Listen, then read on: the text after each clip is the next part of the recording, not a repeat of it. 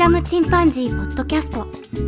この番組はアマチュアバンドフリーダムチンパンジーのメンバーが思いついたことを好きにお話しする番組で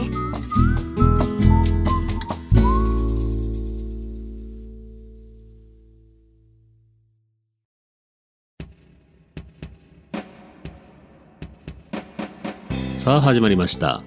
コーヒーをコーフィーと呼ぶ男、フリーダムチンパンジーの佐藤です。急に寒くなってまいりましたが皆様いかがお過ごしでしょうか？今日は私一人で11月にいただきましたお便りをご紹介したいと思います。まず屋根裏ハンドドリップの海さんからいただきました。今日みたいなだるい日に聞くと元気出るかも、キラ。極度のめんどくさがり屋の私的にはいつ聞いてもめんどくさとさん名前良すぎる。このトーク大好き。というふうにいただきました。屋根裏ハンドドリップという番組の海さんからですね、極度のめんどくさがり屋さんということで、多いんでしょうね、めんどくさと。作業で始まる人はみんなめんどくさ伊藤さんとかね、めんどくさかたさんとかいうことになってきますけど、ジョンのネーミングセンスがすごいですよね、めんどくさと。ただめんどくさいっていうのは本当に誰にもある感情で、それができる時とできない時もありますし、人によってはめんどくさいことが、人によっては楽しいことだったり、いろんなパターンがありますよね。僕が最近やっためんどくさいことは、ふるさと納税のワンストップ申請ですね。やっぱお役所にする作業ってのは何をやってもめんどくさいですね。ワンストップ申請の場合は、えー僕の場合4つの自治体にふるさと納税をしましたが、そのうち3つはスマホですぐできるという簡単なワンストップ申請だったんですけど、一つだけね、えっ、と、京都の亀岡市かな。そこだけは書類で送らないといけなかったので、マイナンバーカードをね、裏表コピーして、それから同封されてる封筒があるんですけど、封筒が1枚の紙を折って折って塗り付けて貼り付けてようやく出来上がるような封筒だったので、それをね、作るのがとてもめんどくさかったです。まあでもね、こうやってあの、みんなめんどくさいことがあるんだなと。みんなの中にめんどくさとがいると思うと、まあちょっとほっとすると言いますか、自分だけじゃないんだなっていうふうに思えますよね。海さんお便りありがとうございます。次に加藤さんからいただきました。温泉いいですよね。ここ数年行ってないですし、寒くなってきたので恋しくなってきました。ただ一人でゆっくり入りたいので、実は家風呂派です。久々に旅の宿巡りを買おうかな。わら。あ、ちなみに近場だと、嬉野温泉おすすめですというふうにいただきました。嬉野温泉、いいですね。加藤さんの住まれてる地区が分かっちゃいますけど、佐賀県ですね。佐賀県の嬉野市嬉野町にある温泉。いわゆる肥前の国の名湯ですよね。日本三大美肌の湯に選ばれているらしいです。佐賀県は僕まだ一度も行ったことがないので一度行ってみたいものですね。旅の宿いいですよね。僕、旅の宿好きですよ。あの、何かもらうことが多いですね、これは。何かの景品でもらったりとか、人にもらったりとか。やっぱりいろんな色がありますけど、蛍光色の黄色というか緑というか、ああいうのもありますし、でもやっぱり一番楽しいのは乳白色ですよね。ミルク風呂みたいな感じで、自宅で入れるとすごく特別感があるんですよね。お家にいながら温泉気分が味わえるという意味では、本当に旅の宿いいと思います。それでもね、やっぱり行けるものならいろんな温泉にまた行ってみたいですね。加藤さんありがとうございます。次に咲夜さんからここ数日の拝聴したポッドキャストということで、ハッシュタグをつけていただいております。いつもお聞きくださいましてありがとうございます。こちら127回、128回と2回ツイートしてくださってますね。ありがとうございます。次にいつも他力本願ラジオのしんちゃんさんからいただきました。名前を出していただいてるしんちゃんラジオを わら。それでもええか。わらというふうにいただきました。あちゃー、僕あの、いつも他力本願ラジオ聞いてるのに、多分間違えてしんちゃんラジオって言っちゃったんでしょうね。これ今読みながら笑っちゃいましたけど、すいません。間違えてました。間違えているんでしょう。あの、しゃべ音というポッドキャストイベントに行ってきまして、その回を聞いていただいてのお便りですね。しんちゃんさんにはね、えっと、すごい手触りのいいマフラータオルをいただいたりとか、あの、お話もね、気さくにしていただいて、隣にね、綺麗な奥様もいらっしゃって、うん。で、あの、CM の声ですよ。あの、地声ではね、ああいった声では話されてませんけど、普段のポッドキャストでは、すごく落語の前説といいますか、を聞いてるような、そんな感じのお話の仕方をされてますが、とても楽しいですね。ぜひね、また、しんちゃんさんどこかでお会いしたいなと思います。京都では本当にお世話になりました。お便りありがとうございます。次におじさんからいただきました。裏側ラジオのおじさんですね。しゃべ音が大成功に終わったことをこうして参加された方の声で認知できるのはまさに音楽とポッドキャストの融合イベントならではの楽しみだなとしみじみ。関係者様そして熊さんの情熱が波及していく様は圧巻ですというふうにいただきました。しゃべ音ね、僕参加してからいろんな番組さんでね、しゃべ音の感想会というのを聞かせていただきましたけど、本当に皆さんね、熱があって、終わってからね、1、2週間は全然その、熱が冷めない感じでしたね。まあ、それだけとても情熱が込められたイベントだったと思います。またね、あの、熊さんが、やっぱり起点になってましたから、普通のね、そのライブハウスでバンドが対バンするって言っても、まあ仲が良くて対バンするってこともたまにあるかもしれませんが、結構ね、田舎なんかだと、まあ東京もそうかもしれませんが、全く認識のない、面識のないバンド同士が一緒に対バンするってことも、まあ、ざらにあるので、というかそういうことが多いですよね。なので、そんなにその、ね、終わった後に打ち上げでも行けば仲良くなるかもしれませんけど、やっぱり始まる前に特にその話し合いをするとかいうのはないんですね。あ、どうもとか、今日よろしくぐらいの話なんです。なんで、今回は、熊さんと出演者皆さんが、皆さんとの仲ですね、があってのイベントだったので、その、イベント全体の統一感というか、ラストのそのクマさんの演奏に向けての盛り上がっていく様とかね、それからそれを聞いている、まあ、現地で聞いている人と、それから配信で聞いている人、みんながね、その盛り上がっていくっていうのがとても面白かったですね。会場の多分ライブハウスの方も、ポッドキャストイベントってこんなに集客力があるんだとか、とても驚いたんじゃないかなというふうに思います。またどこかでね、そういったイベントあれば僕も参加したいですし、3月にはまた大阪でイベントがありますから、そちらもなんとかスケジュールを合わせていきたいなというふうに思っております。おじさんともね、またぜひお会いしたいですね。お便りありがとうございます。次にトゥトゥの泉さんから頂きました。佐藤さんの言葉による繊細な描写とか思ったこと感じたことを伝えてくれてるのが本当に嬉しいそしてミュージシャン目線の感想、勉強になります。ゆっくり話したいねんというふうにいただきました。泉さんは、トゥトゥのベースと、それからいろんなミキサーとかいじられる担当の方ですけど、とってもね、可愛らしい方でした。えっと、以前からね、泉さんから一緒にポッドキャストでお話ししませんか？というお誘いがあったんですけど、それが、進撃の巨人のテレビ版がね、終わった時に、その感想会やりましょうよというふうに言っていただいて、で、もともとね、その、もともと前に僕も感想会を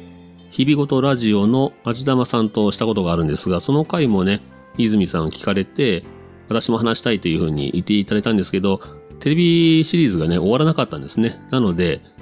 その話はちょっと流れてしまったんですけど、ぜひね、また次のシーズンで終わると思いますんで、その時、良ければね、泉さんと味玉さんと3人で話せたらいいなと、これあの、味玉さんに了解は得てないんですけど、もしそんなのできたら楽しいだろうなというふうに思っております。ミュージシャン目線というふうに言っていただけるほど僕はあのミュージシャンっていうわけではないんですが、あの、まあでも一応楽器をやってて、アマチュアですけどバンドやってるという目線でお話しさせてもらいました。とてもかっこいいバンドでしたね。で、また今東京でメンバー探してるようで、2人のそのユニット状態からまたバンドサウンドにしようかなというふうにされてるみたいです。僕もね、東京在住で楽器が上手くて若ければというふうに思いますけど、それってもう僕じゃないですよね。いいメンバーと出会うといいですね。泉さんありがとうございます。次にカチャさんから頂きました。こういうイベントとても楽しそうで羨ましい。そしてその楽しさが佐藤さんの語りから伝わってきます。熊さんのキャラは私も好きです。京都大好きマンなので京都観光も羨ましすぎです。というふうにいただきました。京都本当にいいとこですよね。まあ、こうやってね、あの、イベントの楽しそうな感じとかいうのが伝わったなら本当に良かったですね。僕の喋りで伝わるかなというふうに思いましたけど、やっぱりでも興奮してる状態がまだまだ続いてたので、収録時もですね、伝えられたようでとても嬉しいです。カチョさんも京都大好きですか？僕ね、あの、本当に久々に行ったんですけど、やっぱりいいとこですね、京都は。どこ見ても絵になりますし、僕なんかは路地裏歩くのが好きなので、梶井元次郎のレモンじゃないですけど、路地裏をブラブラブラブラ歩いて、まあ彼の場合は京都を出て行きたいっていう風に言ってるんですけど、その作品の中では。僕は本当に京都に住みたいなと思いながら、京都の街を歩いてました。ちょっとね、ハマってしまいましたね。ぜひ次、もう一回行きたいなというふうに思ってます。京都で食べたかったね、えっと、100年以上続く老舗のうなぎ屋さんとかね、そこも予約しようと思ったらもう予約いっぱいで食べれなかったので、ぜひ次はリベンジしたいなというふうに思いましたね。勝ちさんありがとうございます。次にトゥトゥさんの泉さんからいただきました。これはあの、椿雷道さんが京都にボイレコ持って行った人多いと思うというふうにツイートされたのに対して、フリチンさんとか、おがれば、庭を曲がれば人々のという番組されてる二郎さんの番組ですけど、こちらの最新回では道中を録音してましたよね。過去ボイレコじゃないかもだが、あれは想像力をかき立てられてすごく良かったなというふうにいただきました。ね、あの多分、たくさんの方が一応ボイレコ持って行ってたんじゃないかなというふうに思います。ライドさんも持って行ってはみたいですし、僕も持って行ったんですけど、やっぱりね、あの、話に夢中で録音するのを忘れてたりとか、あと、やっぱり録音して流していいですかというふうにやって、そのちょっと身構えられたりとかするかなとか思って、その人前では出せなかったですね。なので、その京都の街の中で録音したりしましたけど、お寺さんとかね。でも良かったですね。あの、やっぱり、外で録音するのって妙な臨場感といいますか、鳥のね、声が入ったり、人がちょっと歩いてきた音が入ったり、話し声が入ったりするのが、なんだかね、とてもいい感じでした。常に外で録音して、その雑音があまり多いと聞きにくいですけど、たまにこうやって外で録音するのも楽しいので、またやってみたいなというふうに思います。泉さんありがとうございます。次にサリさんからいただきました。とりあえず今日はフリチン楽しみにしていますというふうにいただきました。ありがとうございます。サリさんもね、京都にお住まいということで、とても羨ましいですね。僕も京都住みたいなというふうに思いました。今僕が高校生に戻れるなら、京都の大学に行きたいなというふうに思いますね。4年間古都に住むっていうのは、とてもいい経験になるだろうなというふうに思います。サリさんありがとうございます。次に鳥広さんからいただきました。ケンさんが早く温泉に行けますように、あまりに切実そうで、自分にとってそこまで訴求力のあるものは何だろうと考えてしまいました。温泉は寒い季節の露天風呂がのぼせずにずっと入っていられて好きですというふうにいただきました。いいですよね。ぬるめのその露天風呂。ずっと入っててね、あの、まあ、本当に上がっても寒くないぐらいまで体をしっかり温めて芯まで。いいですよね。寒い時期の温泉。僕はやっぱり温泉がすごく身近にある米子市に7年半住んでましたので、その頃は本当に気が向けばすぐに行けたので、ちょっと今はね、大浴場といいますか家族風呂みたいなのはありますけど、やっぱりね、米子の温泉の短さとは全然違うので、安くて広くて綺麗でっていうね、そういう説はなかなかないですからね。温泉が身近にある人なんかとても羨ましいですね。この冬はどっかのタイミングでまた海見温泉に行きたいななんていうふうに思いました。トリフラさんありがとうございます。次に、えーサリさんからいただきました。シャベオン感想会、そういえば5年前のライブは見られず残念がっていたのを思い出しました。ツイートを見て配信も聞いて、すべて知ってる、住んでた場所ばかりでしたので懐かしかったり、この年ですからもっと億劫ですよ。素敵な旅でしたねというふうにいただきました。そうか、サリさんも5年前ライブに行けずという残念だったということがあったみたいですね。やっぱりね、どんどん億劫になっていきますね。特にその、若い人がいっぱい盛り上がってるとこは本当に行きにくくなりましたね。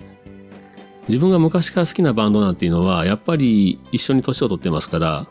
そのメンバーもですし、そのファンも一緒に年取ってますから、行くと意外とね、自分と同い年の人たちがいっぱいいて、そんなに緊張しないんですけど、若いミュージシャンのライブっていうのはやっぱりちょっと足がなかなか向かないですね。今回僕がその京都でブラブラ歩いた銀閣寺とか南禅寺とかあの辺りにシャリさんも住まれていたみたいで、僕はずっとツイートをねしてましたんで、その京都のね景色を見て懐かしいなというふうに思っていただいたみたいです。本当にあの素敵な旅になりました。たまにはこうやってあの一人でね、知らない道を歩くっていうのはとてもその刺激になりますね。きっとそのライブを見て知らない街を歩いてっていうのはとてもなんだか若返ったような気がしました。シャリさんありがとうございます。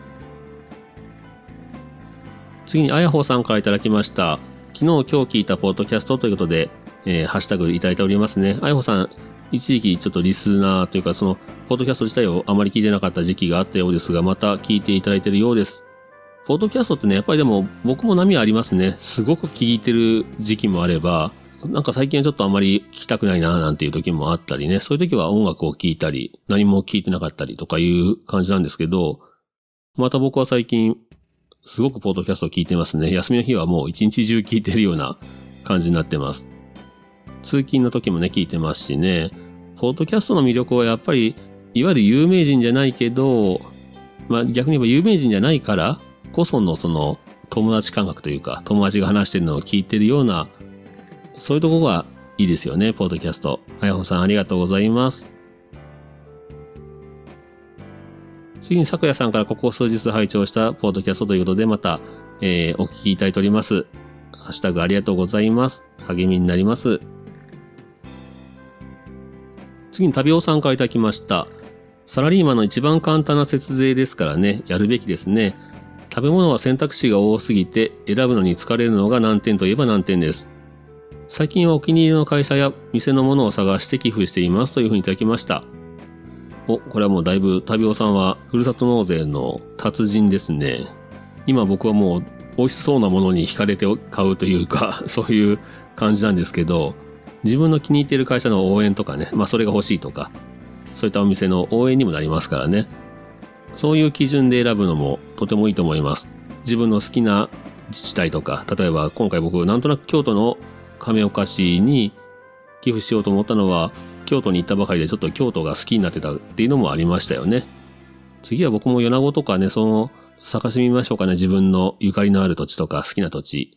まあ、返礼品がご当地ヒーローになれるとかそういうのはちょっと無理ですけど、自分の好きな食べ物とかね、だったら、ちょっとそういう選び方するのも面白いかもしれませんね。旅尾さんありがとうございます。次にワンダーさんからいただきました。絶対に負けられないポートキャストのワンダーさんですね。佐藤さん、サテライトでは隣に座らせていただき、いろいろお話しさせてもらいまして楽しかったです。次会った時は兄さんと呼ばせてもらいます。わら。CD を作る時の音の話や、ライブの感想や音楽の話など、興味深く聞かせてもらいました。感想会ごちそうさまですというふうにいただきました。これは喋音会に関してですね、ワンダさんありがとうございます。ワンダさんとってもね、あの、爽やか青年でしたね。大体その、自分の持ち出しでみんなが休憩できる、その部屋を借りるとかね、もう男気に溢れてますよね。ワンダーさんね、僕より全然若いですけど、しっかりしてんなと思って、えっ、ー、と、お話をさせてもらいました。前からね、ワンダさんとはお会いしてみたいなというふうに思ってたので、本当にいい機会になりましたね。ぜひまたね、どっかでお酒を飲みましょう。ワンダさんありがとうございます。次に演劇ラジオの鎌様さんからいただきました。しゃべ音感想会いろいろ聞きました。改めて思った、行けばよかった、泣きというふうにいただきました。ねえ、鎌様さんもどっかで一度はお会いしたいなと思いますけど、ちょっとね、無理してでも行くと楽しめたんじゃないかなというふうには思いますね。とはいえ、なかなかね、その家庭があるとか、それから距離があるとかいう場合には、ライブハウスに行くっていうのはまあなかなか簡単ではないので、まあそれでもね、その、機会があればね、ぜひこういうイベント参加するのもいいと思います。僕もどっかでまた鎌様さんとお会いしてみたいですね。お便りありがとうございます。次にあやほさんからまた、えー、昨日までに聞いたポートキャストということで、ハッシュタグいただきました。いつもお聞きくださいましてありがとうございます。次に加藤さんからいただきました。グソクムシが1万円でもらえると考えたら安いようなそうでもないようなというか食用？調理法はどうしたらいいんでしょうね？というふうにいただきました。ね、僕もね、大王グソクムシが本当に食べられるのかという、まあ、シャコみたいな味なんでしょうかね。何にしてもちょっと、とても食べる気にはなりませんが、僕シャコもちょっと見た目がっていうのでね、食べれないんですけど、僕の食べられない食べ物の数少ないうちの一つですね。とても調理法を考える気にもなりません。何しろ、白い大きなダンゴムシですからね。食べる地域とかがどこかにあるのかもしれませんが、ちょっと調べる気にもなりません。画像を見たくないなっていうの気がします。えー、加藤さんありがとうございます。次に、あやほさんから今日聞いたポードキャストで、ハッシュタグをいただきました。毎日聞いてくださってるようで、ありがとうございます。続きまして、咲夜さんからも、家事のお供ポードキャストということで、聞いていただいております。こういうなんかそのね、家事のお供に聞いていただけるとかね、いうのも、ポードキャストの、をやっていてですね、とてもなんか嬉しいなと思う瞬間なんですよね。やっぱりながら聞きできるっていうのが、ポッドキャストの良さですし、そうやって生活の一部になっていると言いますかね、生活に添えていただいているというのが、とても嬉しいです。酒屋さんありがとうございます。次にローテナントのラジオ局さんからいただきました。ムササノピーノさんからですね。スマートウォッチ憧れる気持ちもあるけど、普段時計つけない人間なので、これ聞いてもまだハードル高いです。それでも駅の改札で左手首をわざわざ右側に持っていくあの不格好さが解消されるといいなと思います。わらといういただきました。ああ、いらっしゃいますね。今日も僕電車乗りましたけど、目の前の女性が体をギュッとこう、よじって、スマートウォッチを改札にね、ピッとやってましたけど、改札って本当右でも左でも行けるようなね、仕様にしてくれればいいのにというふうに思いますけど、まあこの場合は右手首に時計をするという解決方法はなきにしもあらずですが、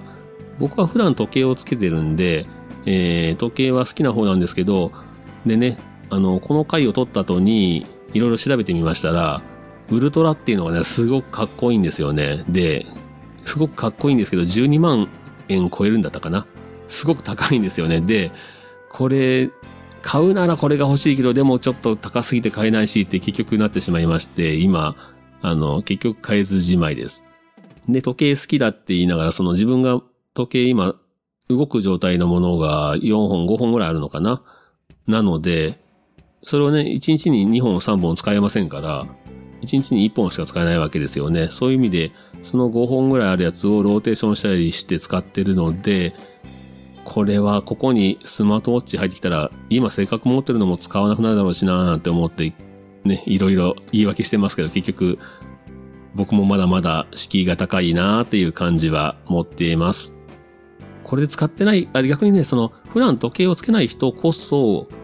そのスマートウォッチをつける腕が空いてるわけですから、向いてるのかもしれませんね。ムササのピーノさんありがとうございます。次にハリーと立体刺繍作家さんから頂きました。アップル信者の私も2年くらいずっと欲しいと思っていたのですごく楽しく拝聴させていただきました。聞けば聞くほど欲しくなる。泣き。ウルトラ購入の際はツイート楽しみにしています。キラーンというふうにいただきました。これはね、ウルトラかっこいいんですよね。僕アウトドアするから余計にウルトラがいいなと思っちゃったりしたんですけど、お高いんですよね、これが。特にね、ちょっと昨今のね、世界情勢もあって、値段がまた上がってますから、ちょっと厳しいなっていう状態です。でもね、できれば欲しいなというふうに思ってますんで、年末ジャンボ宝くじが当たれば 僕の左手に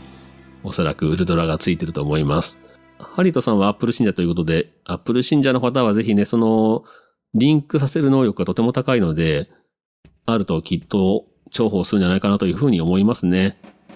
ハリドさんもぜひウルトラ購入の際はご連絡ください。お便りありがとうございます。次に研究室でおしゃべり、ラジオで経営学の国枝さんからいただきました。最初に佐藤さんが腕時計の値段をおっしゃったとき、え、高っと思いましたが、後半で安心できる流れになって勝手にほっとしました。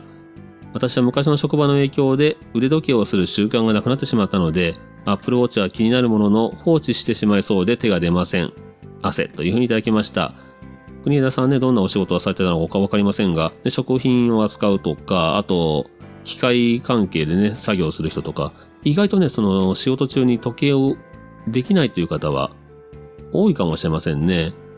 僕も前の職場では時計はちょっと邪魔でしたね。なので仕事中は時計を外して仕事終わったらつけるというような感じになってました。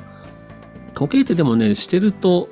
すぐ忘れるんですよね。人間の皮膚っていうのは忘れる能力を持ってるらしくてですね、その服を着てても、靴下を履いても、メガネをかけても、その存在を忘れる。マスクはなかなか慣れませんが、さすがにマスクの方も慣れてきましたよね。こういう慣れる能力が人間にはあるので、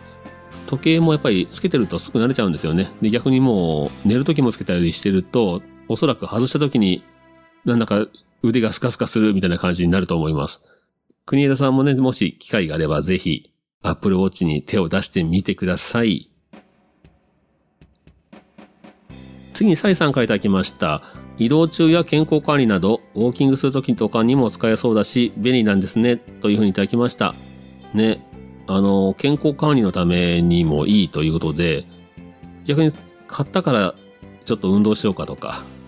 いうのもあるかもしれませんし、眠りがね、深いとか浅いとかそういうのもわかるようなので、逆にね、もう僕もそうですけど、年齢を重ねるごとにスマートウォッチを持っておくといいのかもしれません。国がね、スマートウォッチ女性でもしてくれませんかね。で、ウルトラを半額で買えるとか、なれば僕もすぐ飛びつくんですけど、サリさんもね、もし機会があれば、まあ、Apple Watch に限らずいろんなスマートウォッチ出てますからね、ちょっと一度買われてみるのもありかもしれません。お便りありがとうございます。それから咲夜さんからまた家事のお供に聞いていただいております。ありがとうございます。咲夜さんもね、お仕事中に聞けるようなお仕事じゃないので、ね、こうやって家事をしながら聞いていただけてるんですね。次にあやほさんからいただきました。今朝聞いたポートキャストということで、私は佐藤さんより何もしていない PayPay でもやろうかなというふうにいただきました。ポイ活ってね、あのー、ポイントカードの時代からやっぱり好きな人は好きですし、めんどくさいなーっていう人はめんどくさがあってやらないんですよね。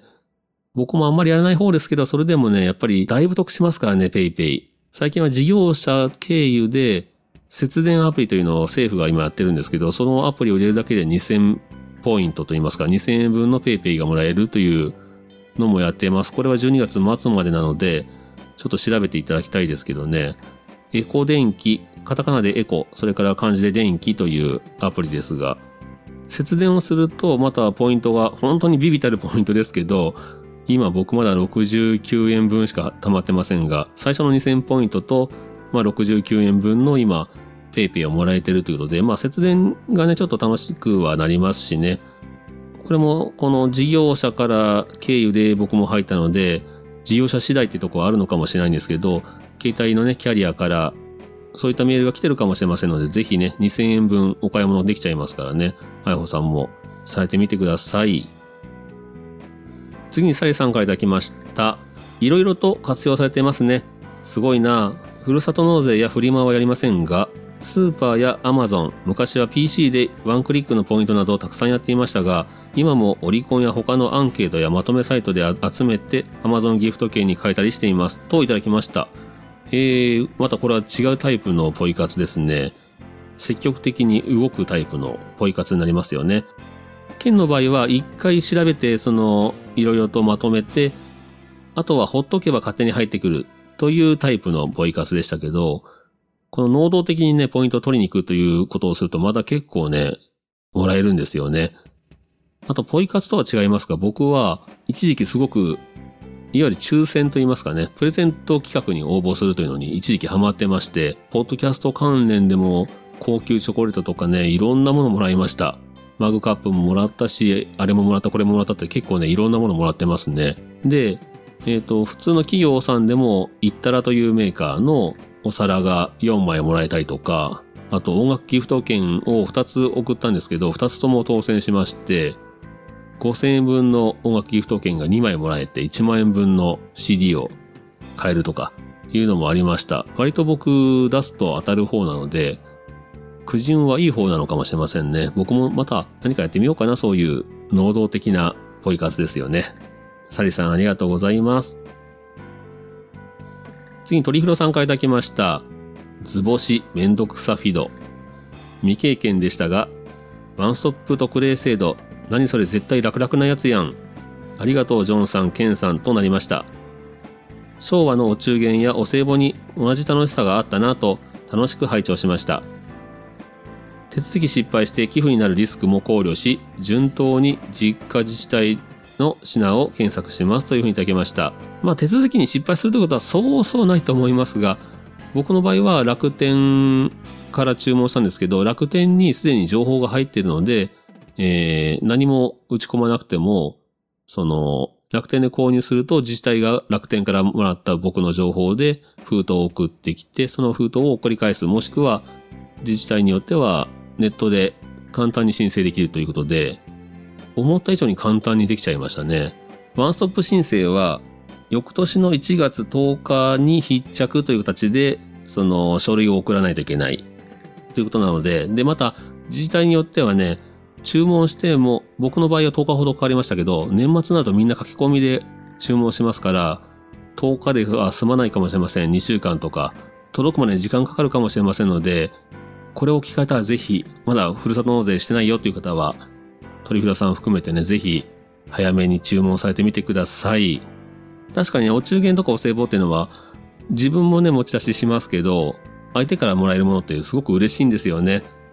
うちの母の世代なんかはまだまだもらってますんで、そのお裾分けをもらったりするんですけど、毎年、えー、さくらんぼとかね、それから、つい最近届いたのはラ・フランスが一箱届きましたけど、これも食べるのがとても楽しみですけどね、毎年楽しみにしているという果物があったりします。これはもう今考えればとてもいい、なんて言うんでしょうね、贈り物をし合うっていうのはとてもいい文化でしたよね。鳥人さんありがとうございます。次にカチュさんからいただきました。聞けば聞くほどふるさと納税やポイ活したくなりますね。私もめんどくさとうなのでなかなか一歩が踏み出せませんというふうにいただきました。カチュさんもめんどくさとうを飼ってますね、心の中に。僕はね、本当にジョンとケンがやってて、とてもわかりやすく説明してもらいましたし、なんで今までやらなかったんだろうっていうふうにやっぱり思いますよね。で、ぜひ一度ね、検索してみてください。で、美味しそうなお肉とか見たらね、これはやらねばというふうになりますからね。めんどくさいと言ってもね、その、確定申告に行くわけじゃないですから、ワンストップ申請ってすごく楽な制度ですし、何しろ、タダでもらえるというのは最高ですよね。ぜひ、カズさんお試ししてみてください。以上で11月にいただきましたお便りのご紹介になりました。今月は、ポッドキャストイベント、シャベオンにも参加したというのもありまして、シャベオン関連のね、お便りもたくさんいただきました。いよいよ12月になりましたので、ぐっと寒くなってきましたから、本当に皆さん、お体に気をつけて、暖かい格好で過ごしましょう。最近僕が欲しいなと思ってるのは、USB 電源で温まれる電気毛布というか掛け布団といいますかね。えっ、ー、と、首からかけたり、ストールみたいにもできるし、膝掛けにもできるしというような、そういう製品があるんですけど、これが今ちょっと僕の欲しい商品です。クリスマスプレゼントにね、妻に買ってあげるのもいいかなというふうに思ってますね。で、妻の使用した感じを聞いて良ければ、それ買うとね、あの、1時間の電気代というのがすごく安いんですね。1時間0.21円だったかな。10時間使って2円ちょっとということで、電気代がすごく安い。なので、小型の、その、モバイルバッテリー、それと一緒につけるだけで、夜寝る時もあったかっていうことになりますので、これあの冬のキャンプにもいいなというふうに思って今欲しいなと思ってるところです。皆さんもぜひ暖かくしてお過ごしください。それではまた。さようなら。